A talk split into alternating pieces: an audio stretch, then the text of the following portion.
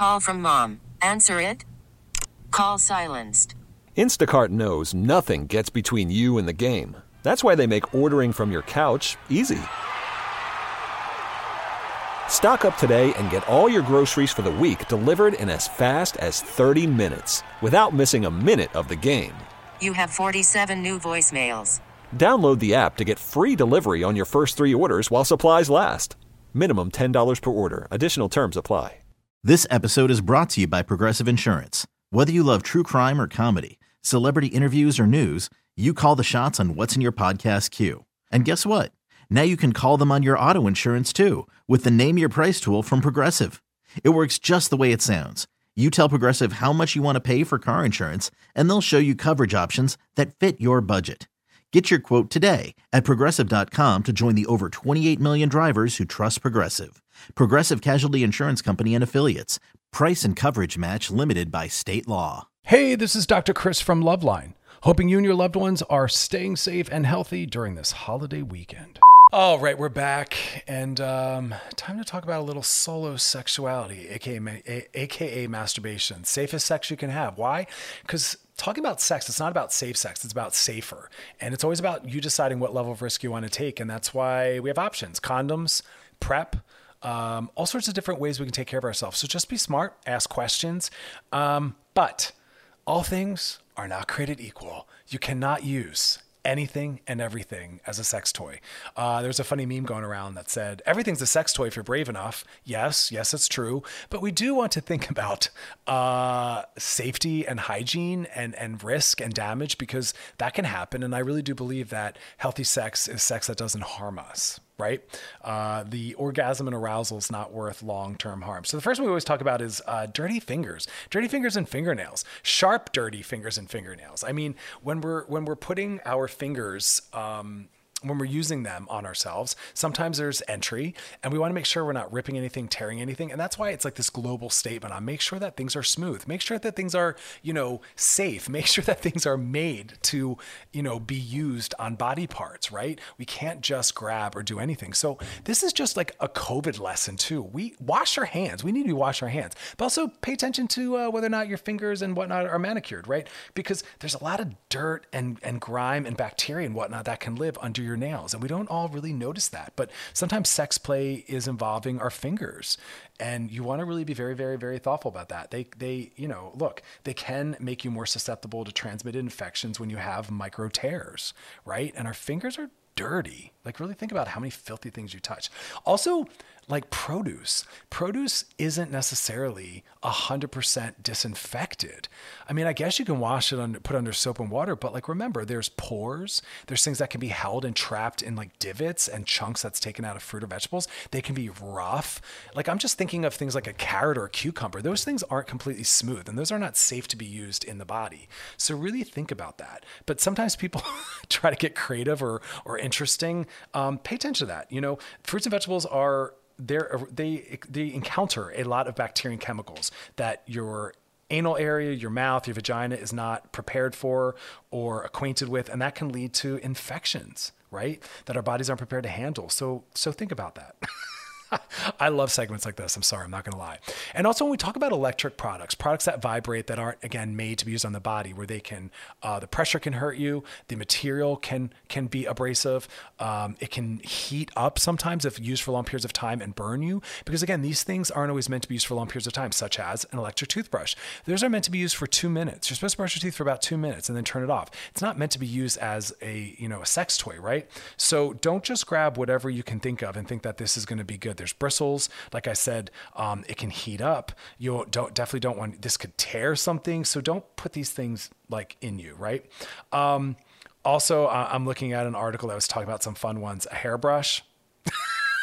uh, you could use that backwards as a paddle. I'm down for that. But uh, otherwise, again, thoughtful, thoughtful, thoughtful. Candles, you know, that heats up. Some people are into the whole point of the wax. I think candles are great for setting a mood. Often when we have sex, we don't really consider all the senses, but if you really want to create some interestingly intentional and immersive romantic environments, think about all the senses.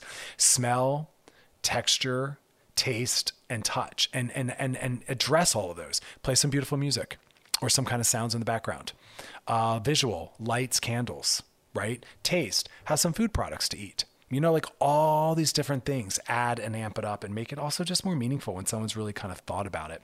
And finally, we talk about things for anal play. Make sure they have a flared base because some things can get pulled in via suction and they can get lost. So anything that's going to be done with anal play, essentially you're going to be using your hand. But if you want to really kind of do some kind of level of insertion, you want to make sure it has a flared base so it can't get pulled in or trapped because you just don't really want to be that person who has to deal with that kind of um, kind of situation. It's embarrassing, and some people panic and they try to uh, retrieve things, and that can lead to further harm or tearing. And this can also happen when some people are under you know intoxicants whether it's drugs or alcohol or poppers we're not always thinking and in states of arousal we're not always paying attention to safety and and some accidents happen and remember sex is supposed to be like i always say it's like a donut it's supposed to be one of those rare things that just feels good that's it. Nothing but positivity tied to it. We shouldn't do it under duress. We shouldn't do it in ways that we don't want to do it. We shouldn't be left worse off for it or bruised or feeling bad, you know, or embarrassed or, you know, full of shame. So really pay attention. be intentional.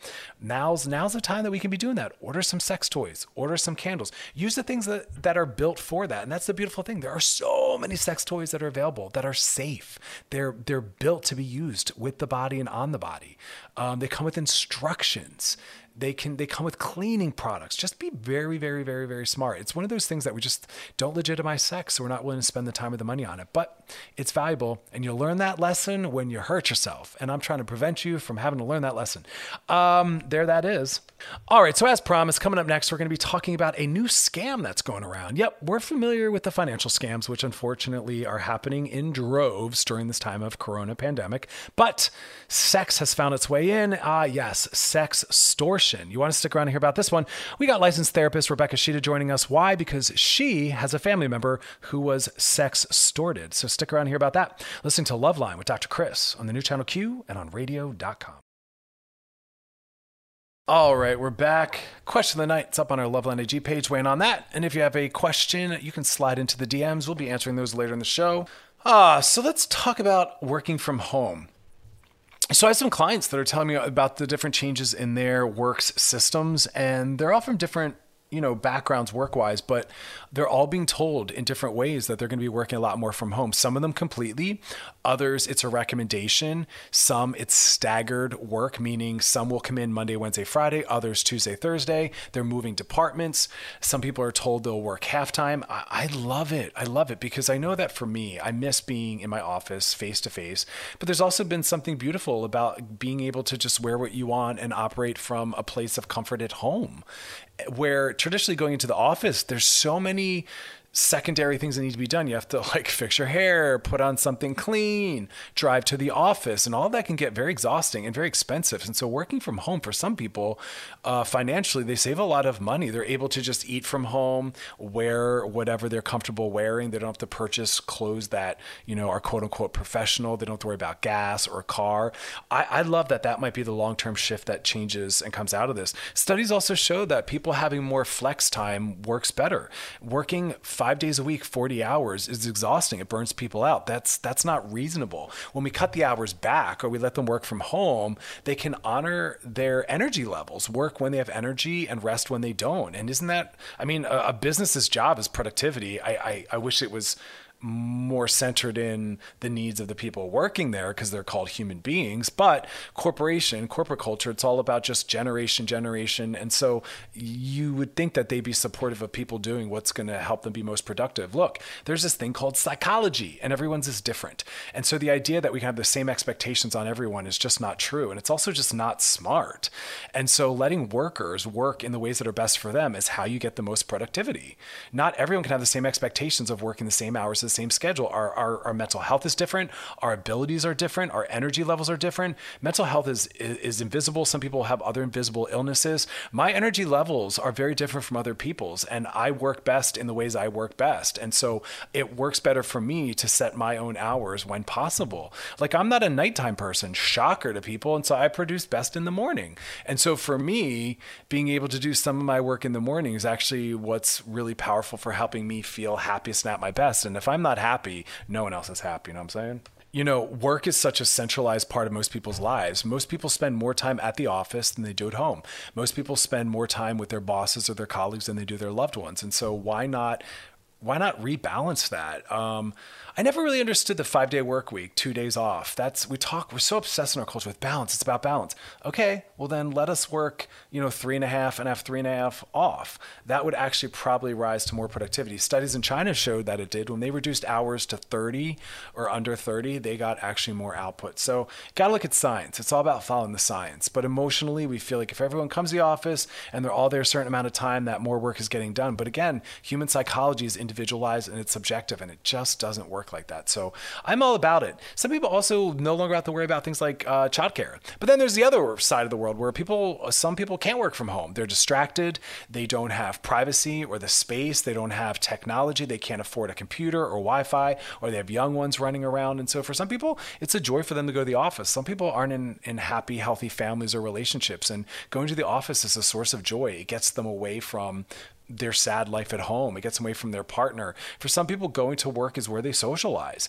I know during the week, that's where the most of my socialization took place is at my office, seeing my clients who I love dearly, and then going into the radio station and seeing some colleagues, right? Um, not everyone is highly social. For some people, workplace is where the most of their socialization takes place.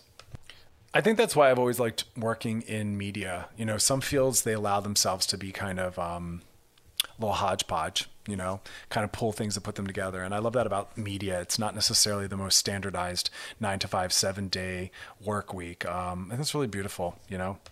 All right. Uh, question of the night. It's up on our Loveline IG page. So please weigh in on that one. And also DM, send them to us in our Loveline IG DM page. Some people send them to me on my private DMs, and I try to collect them and send them to my producer and use them. But sometimes they kind of fall through the cracks. I don't really read a lot of those DMs on my private page. Um, in my downtime, I don't really want to do any, you know, clinical work. And so I kind of have a hard line there. I know some people want me to just take a few minutes, but um, after seeing clients in my practice and writing my stuff and writing the training program, y'all get your questions answered on Loveline. And that way, other people can also learn because a lot of the questions you guys ask, other people ask or have asked. And this is a way to really disseminate that information to a lot more people, where just kind of putting little band aids, one offs in my DM just isn't really helpful. And it also doesn't really honor the work. There's only so much I can type out where talking, it can be a little more expressive and have more depth. So, whatever your questions are, they're always confidential. So, put them in there. All right, coming up next, we're going to talk about myths around therapy. I forget that not everyone's been in therapy, and there's a lot of assumptions out there that are made about what it's like, what it takes, what takes place, and also who it's for. And right now during COVID, it actually is a stunningly beautiful time to get into therapy if you haven't been already, because therapists around the world are offering teletherapy via phone, FaceTime, Skype, you know, technology. God bless it. It saves us. So take advantage of it. So coming up next, talk about myths of therapy. You're listening to Love Loveline with Dr. Chris on the new channel Q and on radio.com. Alrighty, righty, We're back, and uh, let's talk about divorce. Bum, bum, bum. Can't talk about divorce without talking about marriage, but Britain passed a law. Uh, it allows for a no fault divorce.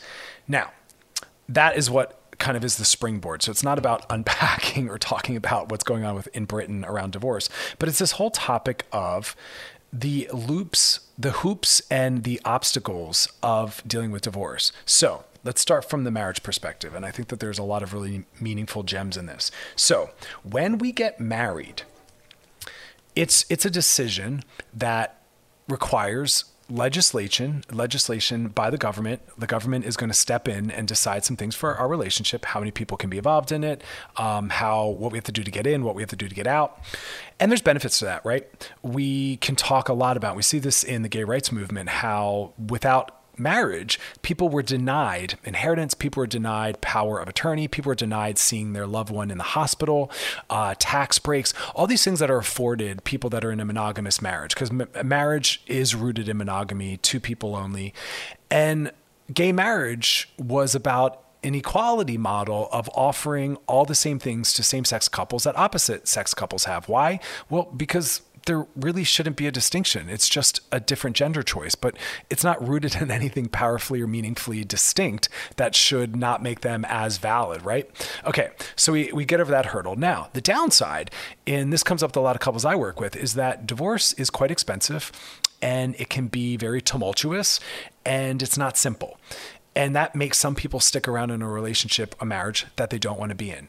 And that is heartbreaking from a mental health perspective. Psychologically speaking, what are we doing at that point, right? We now have this legal bill and this legal structure that's getting in the way of us actually taking care of ourselves and what we want. And I want relationship to be rooted in love, care, and trust. And when that no longer is there or available, I want people to have the ability to leave easily.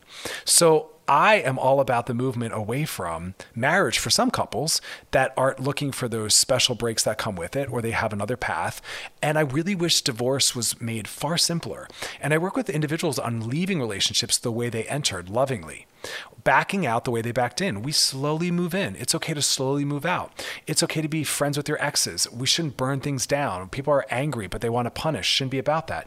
But I love this model of if we weren't tied to them legally and financially, we would have to just be a good, loving person. Otherwise, they could leave us and they could leave us very simply and easily. And I think that that should be allowed in some respects, in some cases, because it's heartbreaking to see some people stuck together or stuck together a little bit longer than they're comfortable with or, or desiring because they can't afford a divorce. And I also, it breaks my heart that there's some individuals that don't want to get married because of the divorce thing that could occur, but also because that doesn't feel good to them to sign a contract. I understand that and respect that. Because that could also lead to a lot of psychological backsliding and a lot of traditional gender roles as soon as people get married, especially when they have children. And there's some people that are like, I don't want to get married. Let's look at Oprah and Stedman. They have a beautiful, stunning relationship, not going to get married. They're not married now. They've been together for decades and they're not necessarily looking for that. They're not a fan of that. Also, I was talking to Chilli from TLC. She's not necessarily a fan of marriage, and that's going to be actually coming up uh, this Thursday on the I'm Listening Live and on Loveline. So you'll get to hear a tidbit about that. Um, but basically, sometimes marriage and divorce can remove us from what a relationship's actually supposed to be about. And it becomes this consumerist capitalist uh, process, you know, and it becomes about when I say capitalist, I mean in terms of like, and consumers, I mean in terms of ownership. Like, I own you now. You're tethered to me. You have to be in this. There's finances tied in this. And it's like, that's not relationship and love is supposed to be about. This is a relic of where marriage came from. Marriage, monogamy is only about a, I forget what the exact number is, but it's not that old. And marriage was supposed to be rooted in ownership and acquiring land and money and control and families uh, networking. It wasn't about love historically, but now it is. People do marry and get into relationships for love. But that can get lost in the process. So I'm not saying marriage is bad and wrong. What I'm saying is it can sometimes pull us away, divorce specifically, the weight of that possibility. It can pull us away from the whole purpose. I have a family member and they're in a miserable marriage, miserable. But they stay in it because that's what they've been taught to do. Why? Because they're married. Why? Because marriage is supposed to be forever, even when it's toxic for both even when there's emotional abuse, right? Which we often allow normalize. A lot of emotional abuse is normalized. We see that as what comes with being in a commitment. And so the mental health piece just drifts away. The the part that love is what should be centering and keeping them two together drifts away.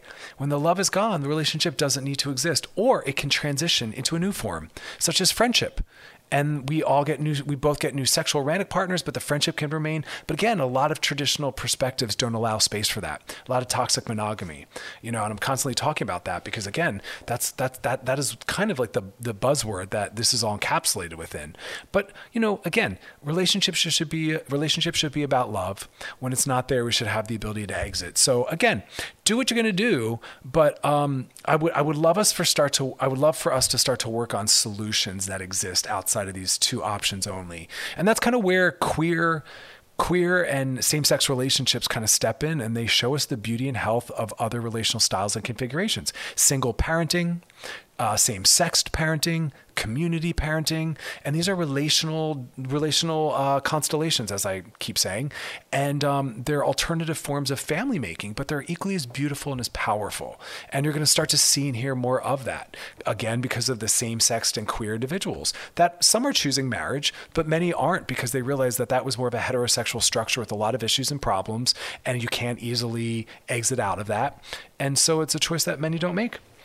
I get it. I get it. I get it. All right, coming up next, DM. Still time to weigh in on the question of the night, so do that. Coming up with those DMs, though, you listen to Loveline with Dr. Chris on the new channel Q and radio.com.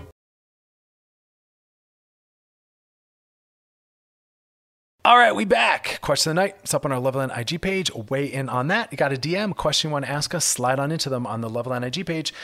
Sexual accelerators. Now, when we talk about sexual desire, interest, arousal, all those things, it's usually centered around what prevents us or blocks us from wanting to have sex, right? All the missing factors. But there's this other balancing element called sexual accelerators. So, those are the things that allow us to want to have sex, right? It's the things that turn us on.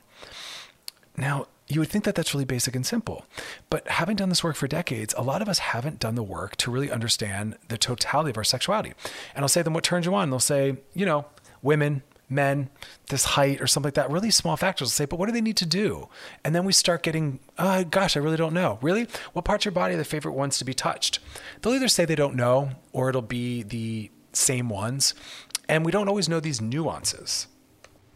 But everyone has these like on buttons, these sexual on switches, right? And the key is to figuring out what does each individual need that makes us be more responsive, more interested, and push us towards desiring sex, right?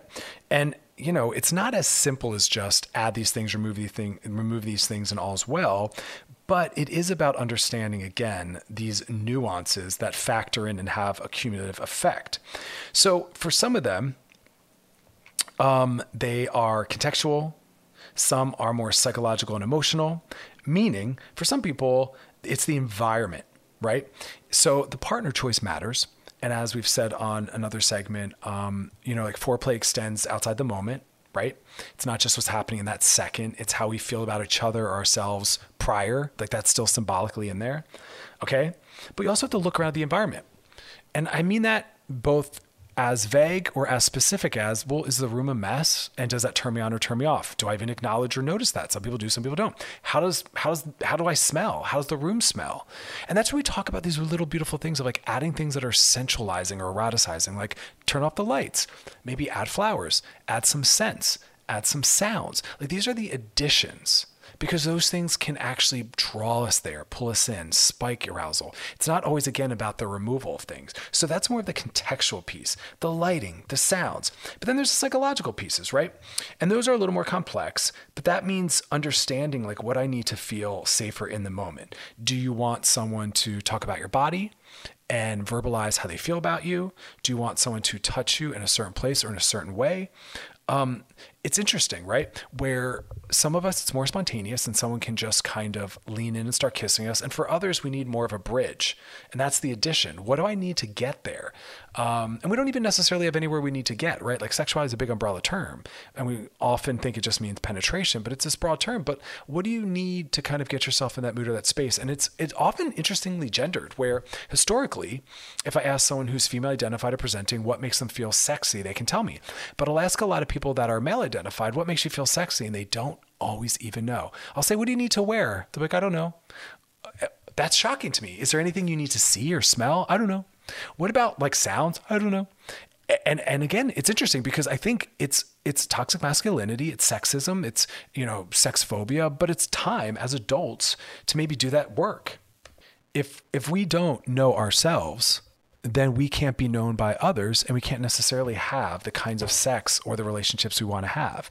And so this is just part of that consciousness. And unfortunately, it's left out of, you know, a lot of therapy. We, uh, this is not something we often talk to our friends about. And part of, you know, again, the whole show I'm doing, the side show, the live stream show, the I'm listening live, it's about normalizing and destigmatizing talking about mental health. And I want to destigmatize and normalize talking about sexual health because they're intricately tied we can't have confidence totally if we have parts of ourselves that we have shame or guilt about. And doing the difficult work of being able to honestly be within and express and talk about our true sexuality in the way our culture is structured, that is one of the most self esteem and confidence enhancing things we can do. Our, our society has set it up that way. And that's like that's the work is that sexual journey but it's not honored there's so many journeys that are honored you know career um, family, uh, fitness, right? But if you want to go on this sexual journey, I want to take, you know, the summer or the year off to explore my sexuality. People are like, what? you know, and then we even drop into the deeper, darker sexual pathologizing perspectives like you must be a sex addict. It's it's wild. You can travel the country, you know, exploring food and art, but not sex. You know, you can spend your afternoon uh, bird watching or reading about, you know, oh God, whatever, but not sex. So, anyway, that's where the journey lies. That's where the work is. It's these accelerators. What do I need that pushes me towards, that gets me interested?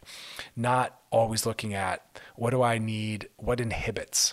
So use that system. It's the gas pedal, but you got to you got to figure out for yourself, and also know that it's contextualized. Meaning, the partner you're with that will change it as well. Where with one partner, this is the context or the psychology or emotional experience I need, but with another partner, because it's a different thing I'm responding to, and they're adding their own stuff to the system, it's going to change.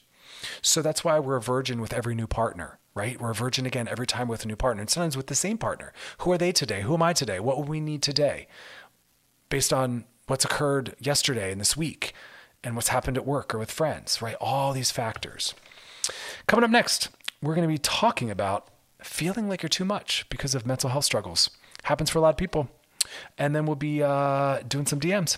Listen to Love Line with Dr. Chris on the new channel Q and on radio.com.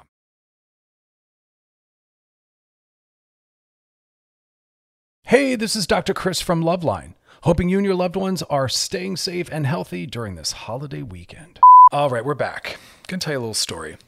Um, it's a personal story, but I think it's valuable, relates to the topic of feeling sometimes like you're too much because your mental struggles. So, I was on a date, and this was a couple years ago. Powerful for me, though. I remember it. I remember, I remember all of it. And uh, we were on a date, and I was being myself. I was being very gregarious and, you know, just energized and having fun. And my date turned to me and said, Wow, you know you're a lot, right? There's so much in that statement. First off, it was very shaming towards who I am and how I show up in the world, right? Because there's no right way, there's no right amount of energy to have, there's no too much or too little. Uh, there's no level of gregariousness or or I don't know happiness to be out on a Friday night on a date with a crush, right? Take the compliment, but I digress. Um, but what's interesting is that they were centering what they're comfortable with and implied that anything outside of that that they didn't feel chemistry or compatibility or, or comfort with that that was bad or wrong and also my response basically was oh wow i'm not too much you're too little I'm not going to walk around with that shame. Like, I think I'm too big for you. I think I'm too much for you. You you are overwhelmed by my awesomeness. You know what I mean? I didn't I didn't say it in such a obnoxious, patronizing way, but that was the process I worked myself through while on the date and also on the way home from the date just trying to really explore like what what perspective and narrative do I want to have on what just happened? How do I want to walk away impacted by what just happened? And I said, I, I'm not going to allow this person to make me feel like how I am is not okay because I know that it's beautiful and it's my strength.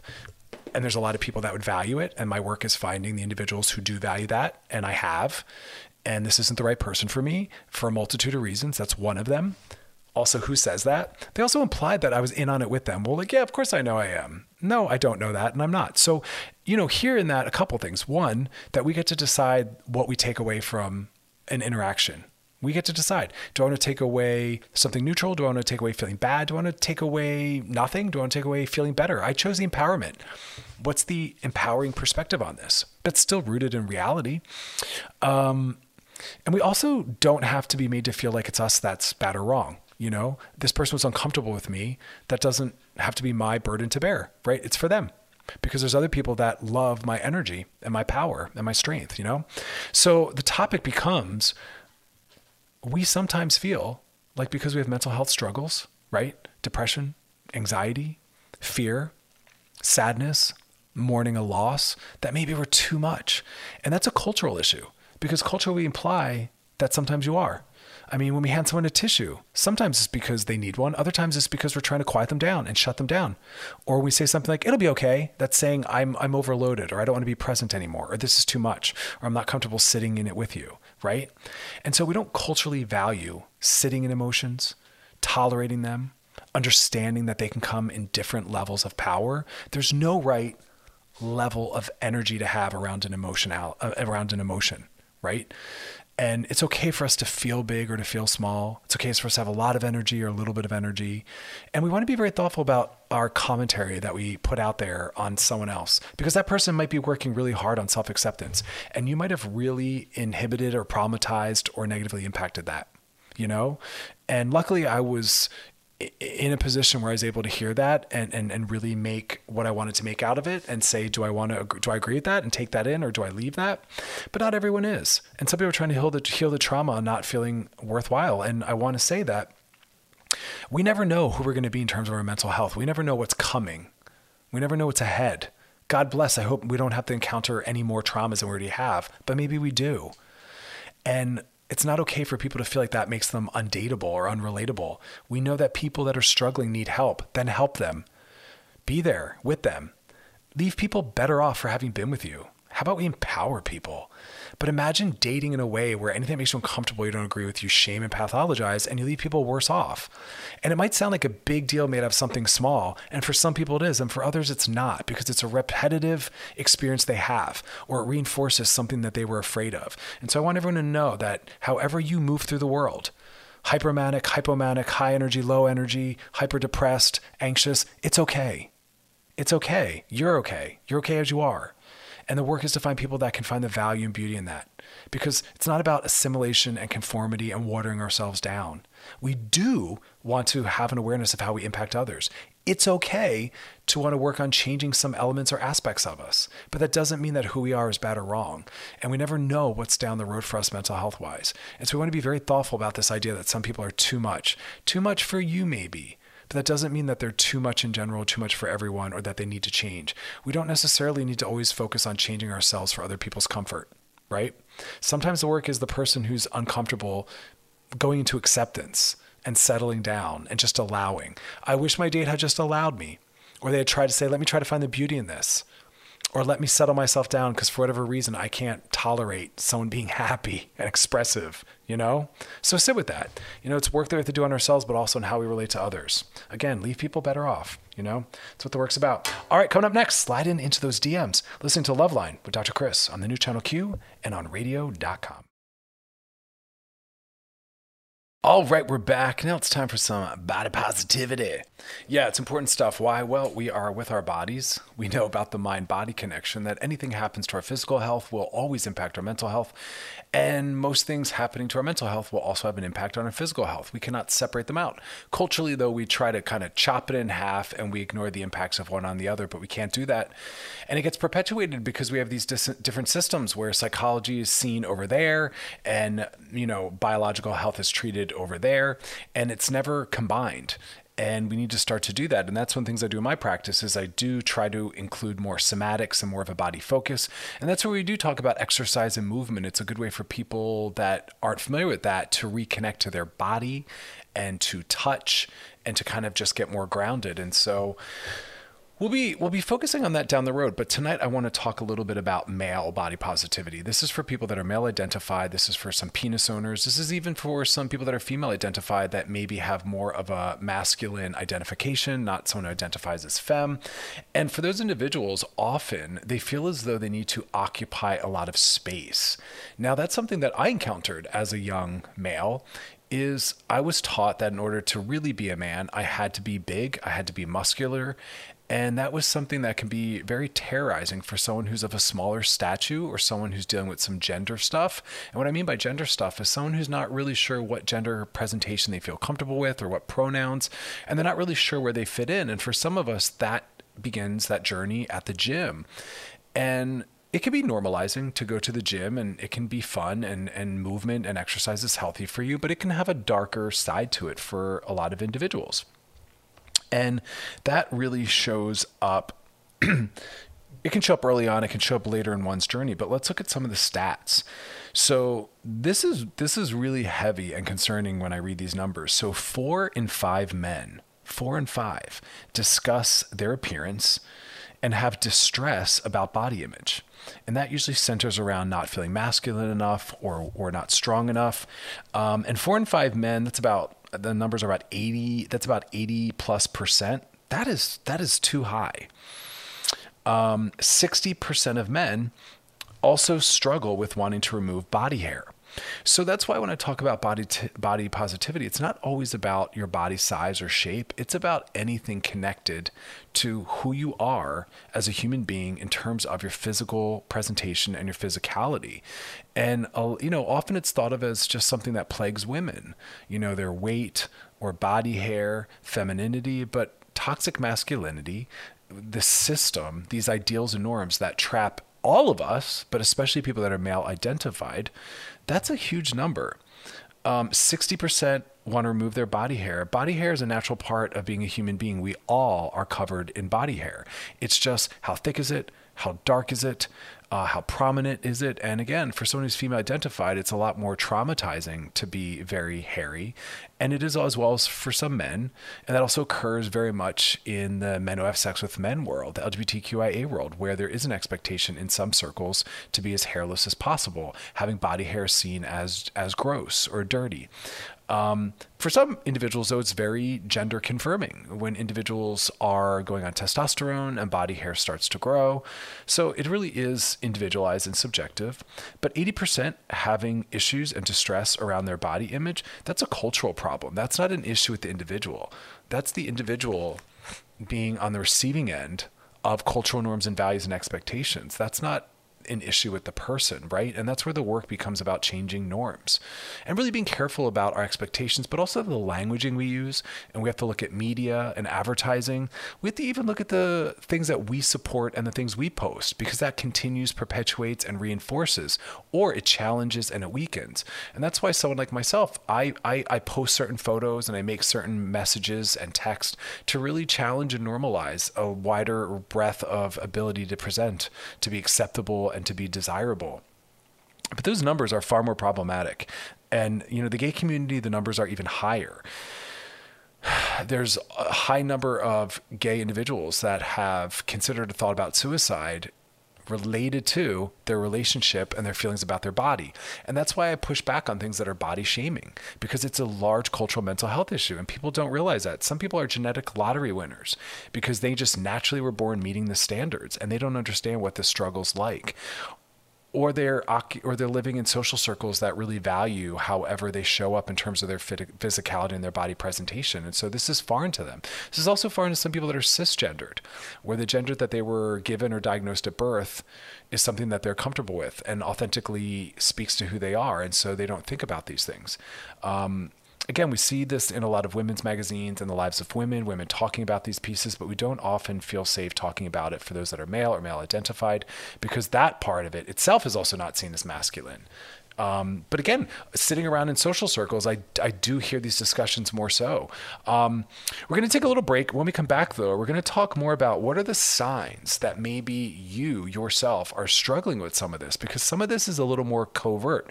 Not all of it is to the extent of a high level of distress, or for some people, it even is, but it's become so familiarized to them, their social circle, that they don't even realize that. So when we come back, we're going to talk about some signs that maybe this is some work that you need to do. Listening to Love Loveline with Dr. Chris on the new channel Q and on radio.com.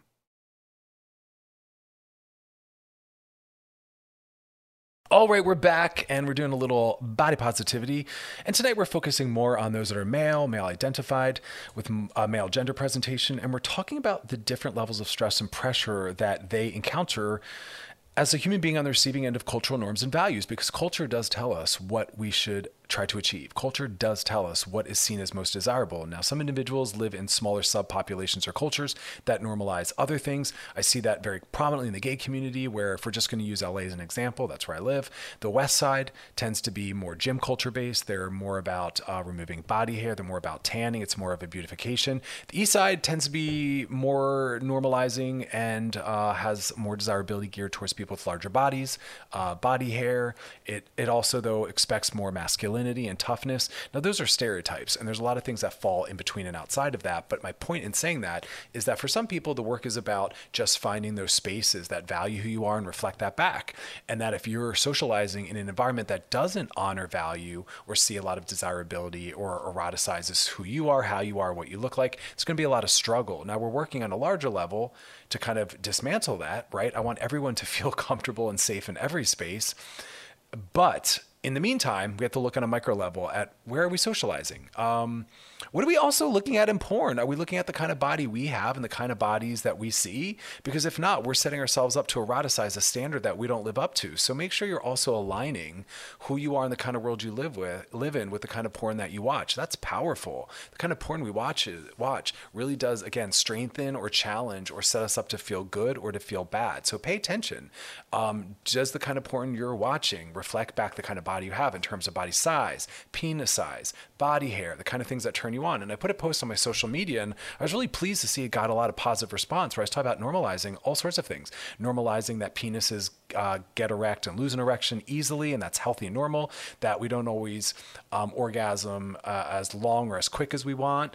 Uh, we need to stop making small penis jokes. That's body shaming. It's shocking that we punish people for genetic things that they have no control over, such as amount of body hair, musculature, but also penis size. We, we shouldn't punish or shame people for being larger, smaller, differently shaped because we're at the mercy of our genetics and there's beauty in all creative diverse ways of being but there's a lot a lot of shaming around that. So be thoughtful about the kind of porn you're watching because it can shame you indirectly and directly and it can normalize certain kinds of bodies. So be thoughtful about that. But again looking at some stats um, 90% of teenage boys now that's a high number. So again it's give or take there's going to be some deviation in that depends on who we're talking to but one of the studies i looked at said 90% of teenage boys exercise with the goal of bulking. And as I talked about in the prior segment, for a lot of people that are male identified, the work is about them believing they need to occupy a lot of space. That to be manly is to be larger and muscular, muscular and have a lot of strength.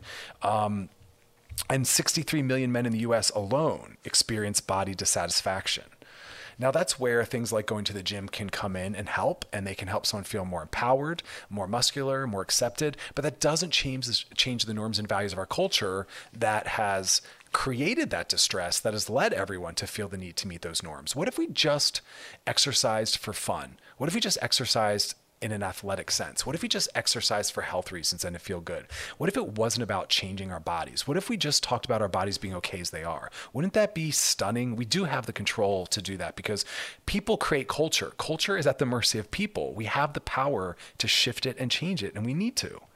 That's that's the work. So here's the signs that maybe there's an issue and you might want to get some therapy or you might want to do some reading around some body positive books that challenge toxic gym culture and diet culture. My book, Rebel Love, powerfully dives into that. And I also frequently recommend working out with a trainer if you want to use a trainer that believes in health at every size, that won't talk about weight loss and calorie counting, because again, that's rooted in body shame and living up to an ideal. That's not rooted in authenticity or learning to love the body you have or focusing on how it feels, right? So I want to get away from those terms. And there are trainers and gyms that are centered in that. Not not frequently, but if you can't find one locally, you can find one online. But you want to look for one that's not body shaming, that's body positive, and also you want to look for a dietitian that isn't a part of diet culture. And they call them an anti-diet dietitian or someone who believes in health at every size. But the signs that you might need some extra work are if there's if you ignore injuries and you work out anyway, if you pass up on socialization or family events in order to work out. Um, if there's a rigidity in what you eat and anxiety about going out to eat in case you can't stick to a meal plan, right? Anxiety or depression when you're unable to exercise or work out, and again it's that it's that rigidity it's that high structure it's that anxiety and that should let you know that you're trapped in that system. If you're constantly checking your body, I see people at the gym constantly pulling their shirt up, making sure that their abs are there and looking good. And it's like that is about aesthetics. That's about your confidence being tied to an aesthetic. Your confidence tied to and your worth looking the way you're supposed to look. That's not about exercising for fun or to feel good or for actual health. And that's when there's a concern. And so check in on it. Does it feel fun? Do you feel free or do you feel trapped? Does it feel like something you have to do? Because as we age, as our bodies change, as we go on medications, as we have mental health struggles, as our lives get busy, we can't always, always maintain the size or shape we think we have to. And I want people to have a fluidity and not to get concerned if that's not there. I want people to not have their worth and value and confidence tied to meeting a body norm or goal. And so that's the work. How can I get outside of that? How can I enter the gym or workout saying, I have no goal other than to work out in a way that feels good? I don't need to stress. I don't need to sweat. I don't need to push myself. It doesn't have to hurt. It can be fun and it should be fun. Find movements and exercises that are fun. There's so many ways to do it. You can stretch, you can run, you can jog, you can dance, you can um, jump rope you can do yoga, you can meditate, you can do um, gyrotonic. There's so many different forms of movement. And so just really kind of track the experience you have before working out, during working out, and after working out, and root it in true self care. All right, coming up next, we're going to be doing question of the night and then some DMs, so stick around for that. Still time to weigh in on the question of the night on our Loveline IG page. You're listening to Loveline with Dr. Chris on the new channel Q and on radio.com. All right, we're back and we're going to talk about something that's a little controversial in some circles, really normalized in other circles, and for some people, it's a big old no duh. We're going to talk about three ways threesomes, open relationships. So basically, the umbrella is open relationships and non-monogamy. It's it's a big umbrella. There's a lot of different things that can fall under it. Some people try to police those boundaries. There's, you know, swingers, there's non-monogamy, there's thruples, there's threesomes. Basically, it's designer relationships. And I love that. We're in a time when people are designing their relationship sexually and in structure to meet their actual needs, to meet the actual needs of the people in it. And that's how it should be. People shouldn't squeeze into structures. Structure should meet the needs of where people are at, and that means they need to change. And monogamy has been the gold standard for a while now not long, long, long, only about 100 years, but it, but it hasn't really gone that challenged. And now, thankfully, due to media and publishing, we now know that there's a many different ways to healthily and successfully and beautifully manage a relationship. There are so many beautiful books written out there about non-monogamy and designer relationships by therapists, therapists who themselves are practicing it. I have a very colorful history because I, depending on who I'm with in terms of our relationship, we run it the way that it needs to be for us. And that can change.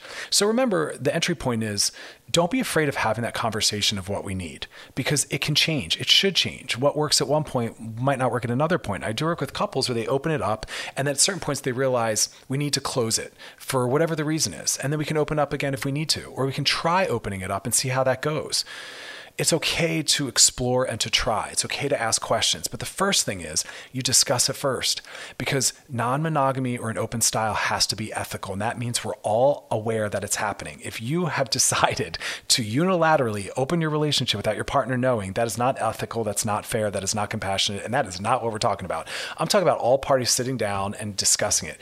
Then you have to move into what is it you're looking for? Right? And this all tells us how healthy the relationship is because I usually recommend only trying these things when you're in a healthy relationship because that's what's going to be required to pull this off. If you're not in a relationship where things are feeling well or going well, consider just working on that first because this could bring on more complexity. It doesn't necessarily promise to alleviate all the concerns. And some people, that's why they do it. I'm no longer in love or the sexuality is no longer there for me and I don't really want to address it, call it out, work on it, or maybe even leave. And so I'm just going to open it up. And that's not necessarily an ongoing long term solution for everyone. But you want to sit down and talk about it. What are you looking for and why? And let all parties know that this isn't a forever decision. We can change our minds as needed. Just like monogamy can't be forever, just like marriage isn't always forever. And then you want to talk about what rules and boundaries you might need. And it's not about limiting or controlling the other person, right? That's rules. But we're talking about boundaries. Like, what would you need the general structure to be to feel safe? And are we all on the same page? And then we have check ins check ins to see how it's going. But I want all relationships to do that. I want all marriages, monogamous or not, to sit down at least every couple months and say, How's the, how have these past couple months or years been? What should we work on? What do we need to change? What do we need to fix? Should we get into a couples therapy? That's healthy, but non monogamy definitely requires that, right? But it's about time and it's about energy. So I definitely say read those books. I can't in one segment walk you through every element, but I want to normalize it. I want to say it's okay to want that. It's not a sign that you don't love your partner, you're not attracted to them. It's okay to want diversity and creativity. Monogamy is not right for everyone. It has a high failure rate. It's not the best choice for everyone. Not everyone's built for it. It's okay to acknowledge that and to own that. I wish people had more space to practice that that in high school and to really figure out who they are and what they need. And I see the younger ones doing that, where they're more open to hookup culture and exploring their sexuality and working on empowerment and, and trying different things out. So if you're just trying to open up your relationship, it's about finding someone who you want to have sex with, talking to your partner about what you want to have happen, talking to your partner about the ability to say, this isn't comfortable for me anymore, and the willingness to talk about it afterwards and say, how did that go? Do we want to change anything? Do we want to do it again?